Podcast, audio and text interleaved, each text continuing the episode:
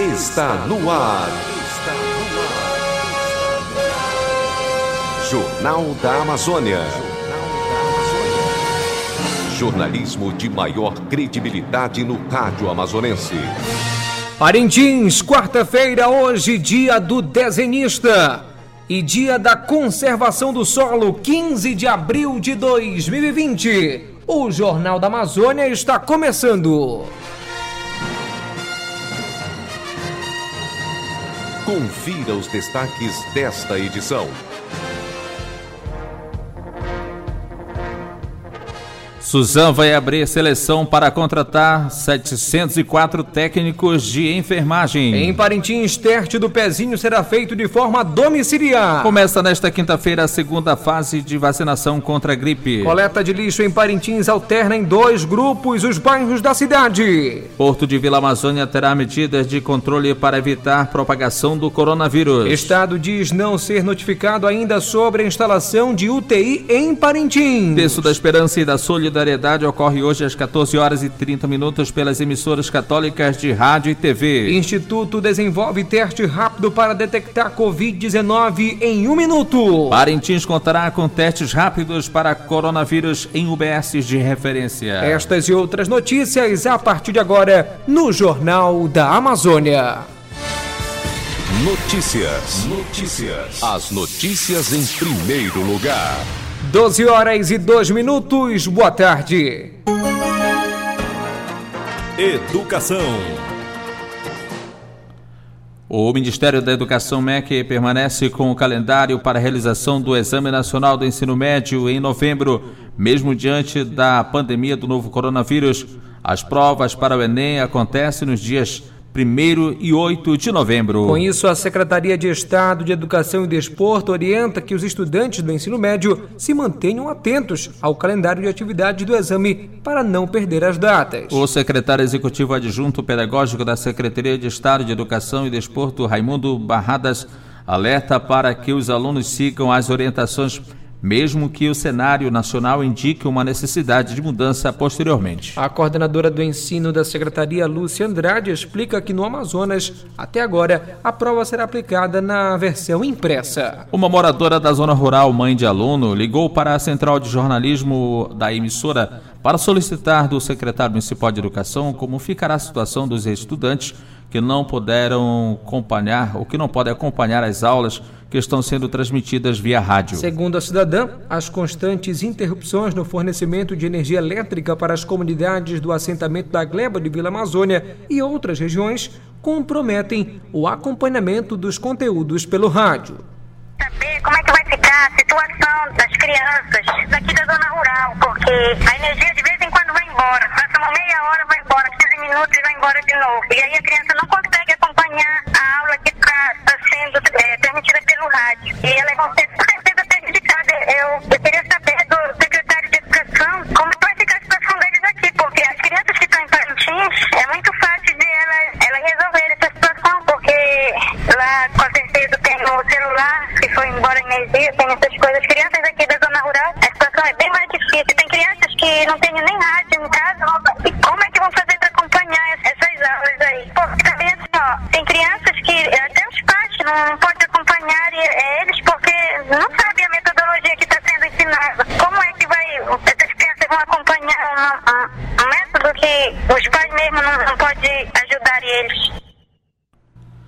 A reportagem ainda não conseguiu contato com o secretário de Educação João Costa para expor o questionamento da cidadã. Universitários que usam o FIES, o Fundo de Financiamento Estudantil, terão maior prazo para a realização dos atendimentos ou aditamentos de renovação semestral dos contratos. A portaria foi publicada no Diário Oficial da União desta terça-feira, dia 14, e também estende o prazo para os alunos que buscam transferência de curso ou de instituição de ensino além da solicitação de aumento do prazo de utilização do financiamento. O prazo, que terminaria no próximo dia 30 de abril, foi prorrogado até 30 de junho.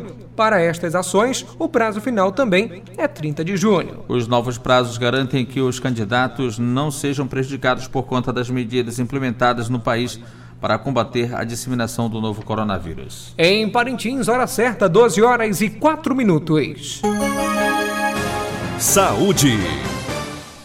A Fundação de Vigilância em Saúde registrou mais 209 casos do novo coronavírus no balanço divulgado nesta terça-feira, dia 14 de abril, totalizando 1.484 casos no Amazonas. Nas últimas 24 horas, mais 19 óbitos que estavam em investigação foram confirmados tendo o coronavírus como causa, elevando para 90 o número de mortes. A secretária de Saúde do Amazonas, Simone Papais, informou que amanhã, quinta-feira, dia 16, o Estado receberá reforço de cinco médicos e dez enfermeiros que serão enviados pelo Ministério da Saúde para ampliar a capacidade de enfrentamento à pandemia. Do total de casos de coronavírus no Amazonas, 1.295 são na capital e 189 no interior do estado. Entre esta segunda-feira, dia 13, e esta terça, dia 14, outros dois municípios tiveram casos confirmados: Lábrea e Anamã. Agora, além da capital, 18 cidades do interior apresentam casos do novo coronavírus. O maior número de casos está em Manacapuru, com 100. Em seguida, Itacoatiara com 15, Iranduba tem 14, Parentes 11,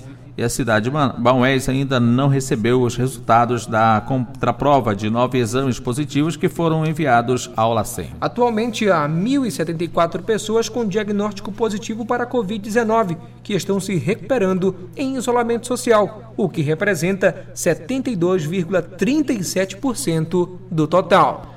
A Suzan realizará um processo seletivo simplificado no período de 16 a 17 de abril para a contratação temporária por 90 dias de 704 técnicos de enfermagem. A remuneração pode chegar ao valor mensal de R$ 1.721,20. De acordo com o edital, os profissionais selecionados irão atuar nos estabelecimentos de saúde da capital do Amazonas, definidos como referência para o tratamento de pacientes com o novo coronavírus. As unidades onde os profissionais selecionados irão trabalhar são, segundo o edital, o Hospital Universitário Getúlio Vargas, o Hospital da Universidade Newton, Newton Lins, a Maternidade é, Chapou Prevot e os hospitais e pronto-socorros 28 de agosto, João Lúcio e Plantal Araújo. O processo seletivo busca eh, selecionar técnicos de enfermagem de duas especialidades generalista e intensivista. Para a primeira, são 602 ou 602 vagas, enquanto para a segunda, são 102 vagas. Só corrigindo, o hospital é Platão Araújo.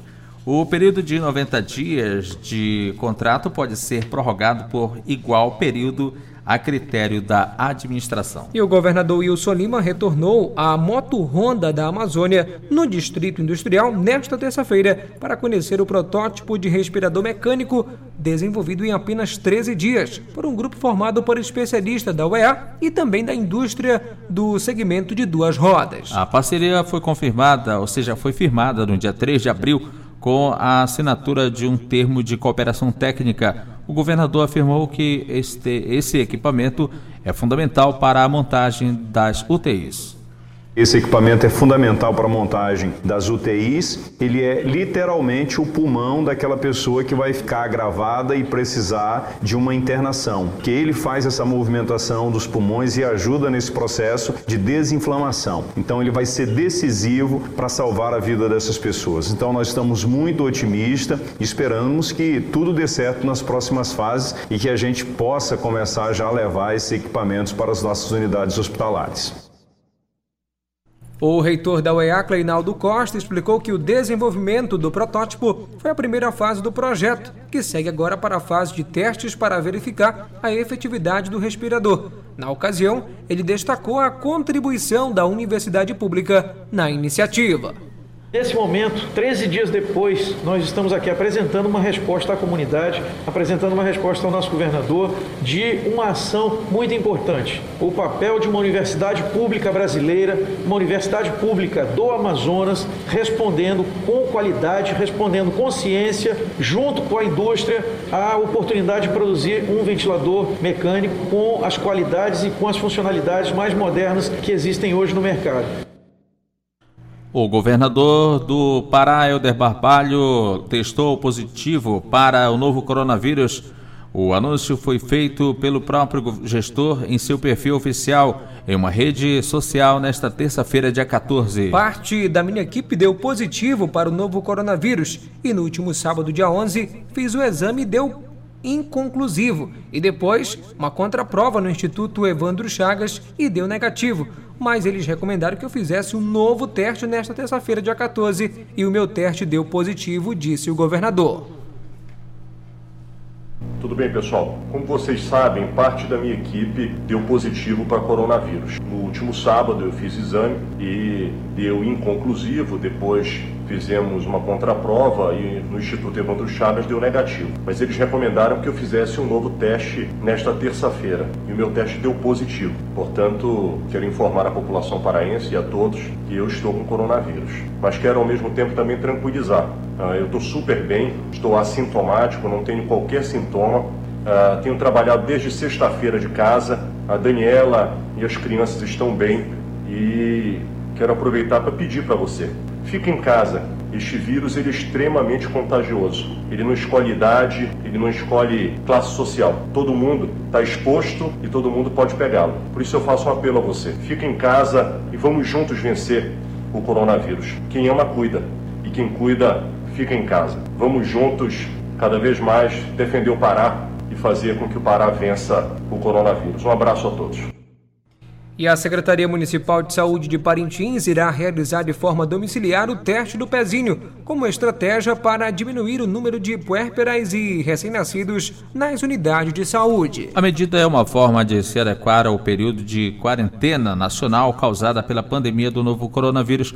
A atividade iniciou nesta terça-feira com apoio da ou seja, do odontomóvel. A coordenação do Programa Saúde da Mulher anuncia que serão realizadas coletas domiciliares nos dias de segunda, quarta e sexta, a partir das 8 da manhã, respeitando o prazo de 48 horas até o quinto dia de vida. Os recém-nascidos que estiverem internados no Hospital Padre Colombo a partir de 48 horas realizarão a triagem neonatal na própria unidade hospitalar. A enfermeira Patrícia Farias destaca a importância da triagem neonatal biológica, o teste do pezinho. É, é importante ressaltar que o teste do pezinho é uma triagem né, que é realizada através de uma coleta de sangue a partir do calcanhar do bebê e através dela é possível identificar até seis doenças. Essas doenças que precisam ser detectadas o mais precocemente possível, né, para evitar morbidades, sequelas e inclusive mortalidade infantil. Portanto, comunicamos a todas as mãezinhas que a unidade odontomóvel, né, da Secretaria Municipal de Saúde estará atendendo e realizando esses exames através da equipe de triagem neonatal do município. Qualquer dúvida, qualquer informação que necessitarem, podem entrar em contato com o telefone é, 99303 1317 da gerência do Programa Saúde da Mulher e da Criança. O Brasil registrou 204 mortes em um dia pelo coronavírus. É a primeira vez que o número de casos atinge essa média no período de 24 horas. Foram 1.832 novos, novas confirmações e os dados são do balanço divulgado diariamente pelo Ministério da Saúde. O Ministério da Saúde anunciou uma parceria para fornecimento de testes de diagnóstico preciso da Covid-19. A ideia é realizar 3 milhões de testes inicialmente. O secretário de Vigilância em Saúde do Ministério da Saúde, Wanderson Kleber de Oliveira, comenta sobre as regiões com maior número de mortalidade. Então, em relação à mortalidade, temos São Paulo em primeiro lugar, região de Fortaleza em segundo, Manaus em torno do Rio Negro, a região do Limoeiro, décima região lá do Ceará, região do extremo oeste paulista, seguido de Recife, São Luís, a região de São Luís, Campo Mourão no Paraná, Franco da Rocha, em São Paulo, e Mossoró, no Rio, de no Rio Grande do Norte. De todos os 1.532 óbitos, 81% deles já estão encerrados, ou seja, já estão com quadro laboratorial fechado.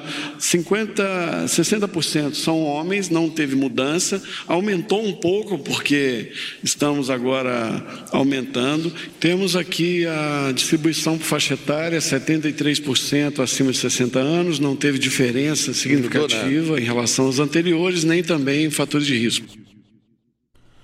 O médico Alberto Figueiredo voltou a expor a situação de vulnerabilidade que as pessoas impõem a si mesmas quando não utilizam os acessórios que protegem do contágio do novo coronavírus.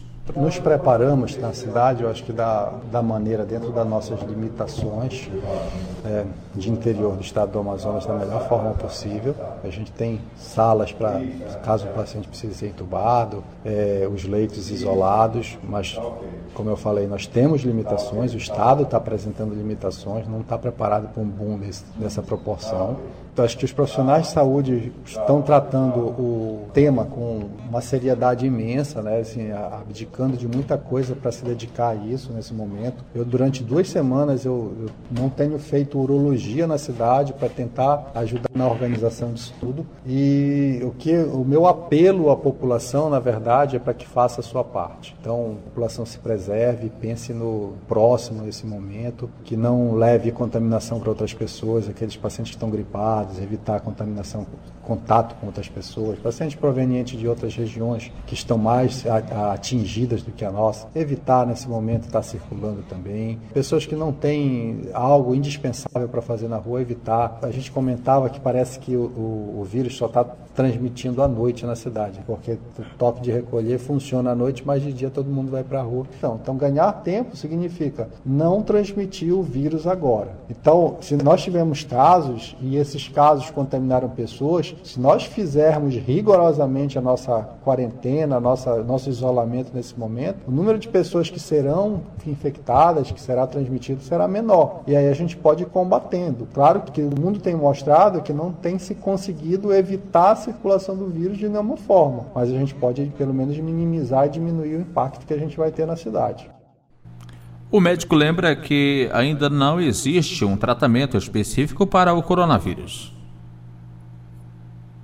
Hoje a gente não tem um tratamento específico para a doença. Né? Nós temos algumas coisas surgindo. Houve um avanço em relação aos estudos da cloroquina, que é uma medicação que durante muito tempo foi usada para tratamento de malária, ainda é usado para malária. Mas nós não temos um, um, tratamento específico. A gente tem um protocolo de tratamento né, baseado em alguns estudos, com alguns antibióticos, porque assim, o que, que acontece normalmente com uma gripe? A gente fala que a gripe vai virar pneumonia ou coisa parecida. E a, a gente entende que pode acontecer a mesma coisa com coronavírus. A gente começa com um quadro gripal e depois acaba tendo uma infecção bacteriana secundária, né? E vai ter uma complicação. Então, o tratamento a gente baseia nessas outras experiências com H1N1, com os outros tipos de gripe, para manter as medicações e principalmente com oferta de oxigênio, algumas coisas para que a gente consiga melhorar a capacidade pulmonar do paciente. Mas nós não temos um tratamento efetivo, comprovado até o momento. Então, a gente vai dar o suporte necessário para o paciente. Se esse paciente tiver tiver um agravo que não consiga mais respirar, ele vai ser entubado para que respire no aparelho, nos ventiladores, nos tão falados ventiladores, que é o grande problema do Brasil e do mundo nesse momento, é, mas não existe um tratamento específico. Claro, existe um protocolo, algumas medicações que a gente tem usado, baseado nos estudos que vem feito, sendo feito no mundo, mas hoje nós ainda não temos um tratamento específico para a doença. Alberto Figueiredo explicou ainda que não existe uma fórmula para combater o coronavírus com um determinado complemento de medicamentos que não tem uma, uma resposta precisa no mundo. Né? Teve uma aula recente de uma, uma pesquisadora importante de, da Universidade de São Paulo e a gente teria que fazer exames de sangue para detectar o IgG, que é o, o, anticorpo que faz a defesa do organismo. Então, se a gente tem níveis altos desse anticorpo, já provavelmente você não adquire a doença. Mas, como ainda não tem estudos suficientes para fazer essa detecção, não obrigatoriamente você está tá livre da doença. Provavelmente sim. Mas um detalhe detalhe é que o vírus vem mudando, né? O vírus de, de Wuhan, ele já teve, até o que chegou em São Paulo, ele já teve aproximadamente 9 ou 11 modificações genéticas, né? Então, assim como o vírus da gripe, todo ano nós temos um vírus novo, é provável que esse vírus ele sofra modificações. Então, não impede de que você adquira novamente uma infecção. É possível que seja uma infecção mais branda, mais fraca já, né? Mas então não dá para ainda falar, vou pegar que eu não pego mais. E até porque a gente não sabe quem vai mesmo, mesmo jovens, a gente não consegue ainda saber quem pode desenvolver uma doença grave. A partir desta quinta-feira, a Prefeitura de Parintins realizará testes rápidos para o novo coronavírus nas unidades básicas de saúde de referência para síndromes respiratórias, sendo a UBS Dr. Toda, no bairro da Francesa, e Mãe Palmira, no Paulo Correia. A aplicação dos testes obedece às normas técnicas do Ministério da Saúde, que prevê o, o atendimento de pessoas que com sintomas de síndromes respiratórias e que apresentem reações de 8 a 10 dias. O secretário de Saúde do município, Cleito Rodrigues, informou que Parintins recebeu 440 testes rápidos do governo do Amazonas.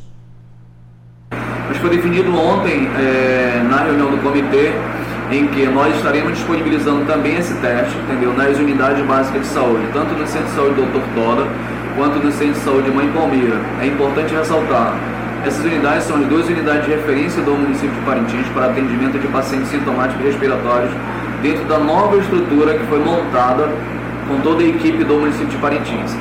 E é importante ressaltar que a realização do teste rápido, ele tem uma recomendação, uma nota técnica do Ministério da Saúde o paciente para realizar, ele é especificamente para os profissionais da saúde que apresentam é, sintomático respiratório ou para as pessoas que apresentam sintomas relacionados à questão respiratória, entendeu, tá?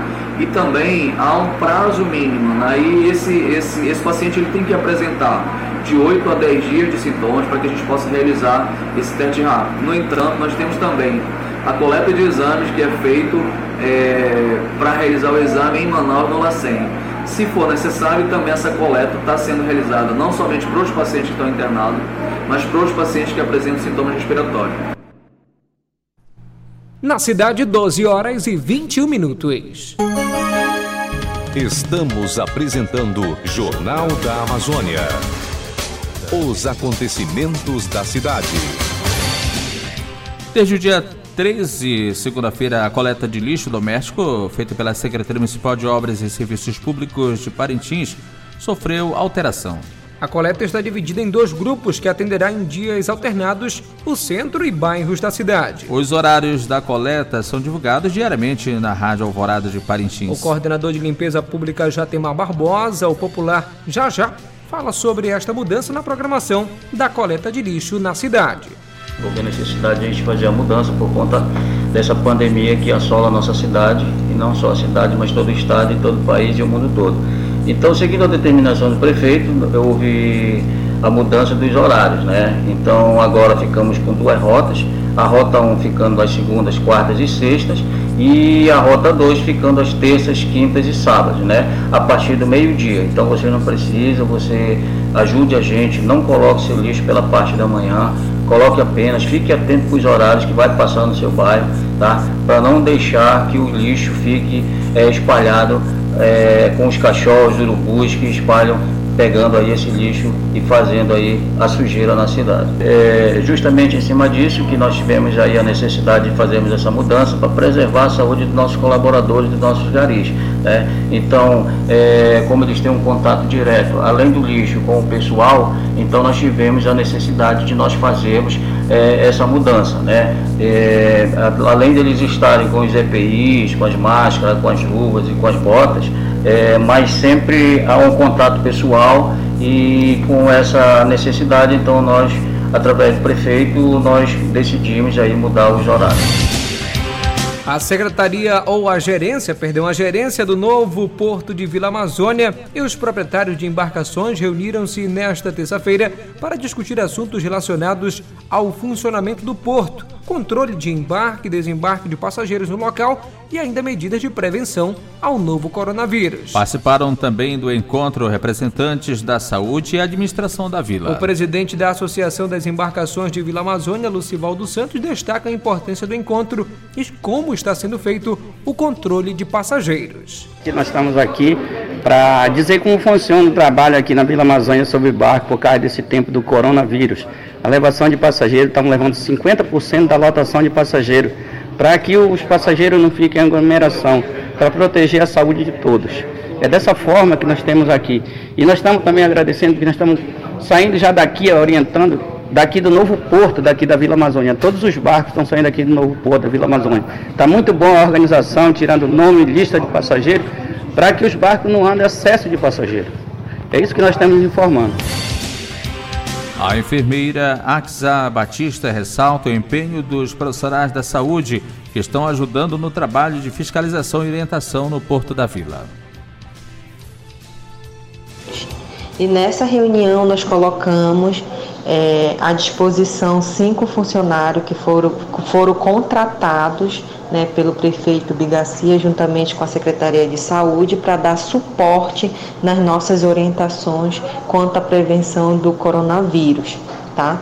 É, dando orientação com relação à, à higienização, é, o aglomero de pessoas é, que vão e que voltam nas embarcações, tendo esse cuidado aí para a gente não estar tá, é, fazendo a, a proliferação né, desse vírus e também foi decretado pelo prefeito Bigacia o uso de máscaras. Então, a gente, todos nós deveremos estar fazendo uso de máscara, se possível, já está fazendo, confeccionando a sua máscara para o seu uso. O diretor do Porto, William Oliveira, fala das medidas que serão adotadas a partir desta data. O Porto da Vila Amazônia hoje está com orientação é, restrito hoje é o uso de máscara. O uso de máscara, o distanciamento, que é muito importante, e a higienização. O passageiro, a partir de hoje, está autorizado a utilizar os terminais portuários para higienizar as mãos. No embarque vai ser pedido o uso da máscara e os donos da embarcação também vão ajudar a pedir o uso da máscara e também para a higienização das mãos e eles estão comprometidos com todo mundo, tanto do porto quanto as lideranças, a, a combater da melhor forma possível, né? Eles estão reduziram o, a capacidade da, da lotação deles justamente por causa disso. Estão todo mundo unido para de, da melhor forma possível a gente combater esse vírus. O agente administrativo Glacindo Freitas destaca as ações que serão realizadas junto aos proprietários das embarcações e, consequentemente, aos demais, ou seja, às demais categorias de trabalhadores.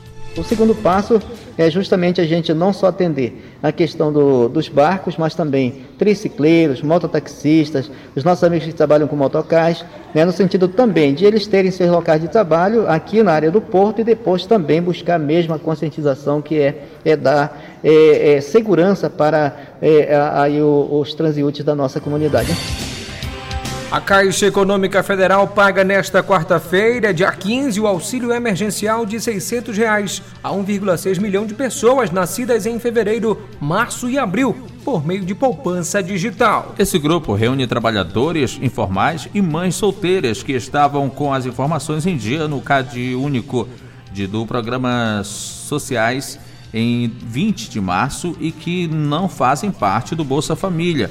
No caso das mães solteiras, o auxílio é de R$ 1.200. Nesta quinta-feira, dia 16, será a vez do crédito pela poupança digital para mais de 2 milhões de pessoas nascidas em maio, junho, julho e agosto. E na sexta-feira, dia 17, será feito o crédito para mais de um milhão de pessoas nascidas em setembro, outubro, novembro e dezembro. A Caixa informou que mais de 35 milhões de cadastros já foram finalizados. Já foram creditados 2,1 bilhões de reais e 3,1 milhões de pessoas. O auxílio emergencial começará a ser sacado em dinheiro no próximo dia 27 os saques ocorrerão conforme o mês de nascimento do beneficiário. O dinheiro poderá ser retirado sem a necessidade de cartão em casas lotéricas, caso elas estejam abertas e em caixas eletrônicos. O governo do estado, através de sua assessoria, respondeu que ainda não foi notificado sobre o pedido do Ministério Público do Estado,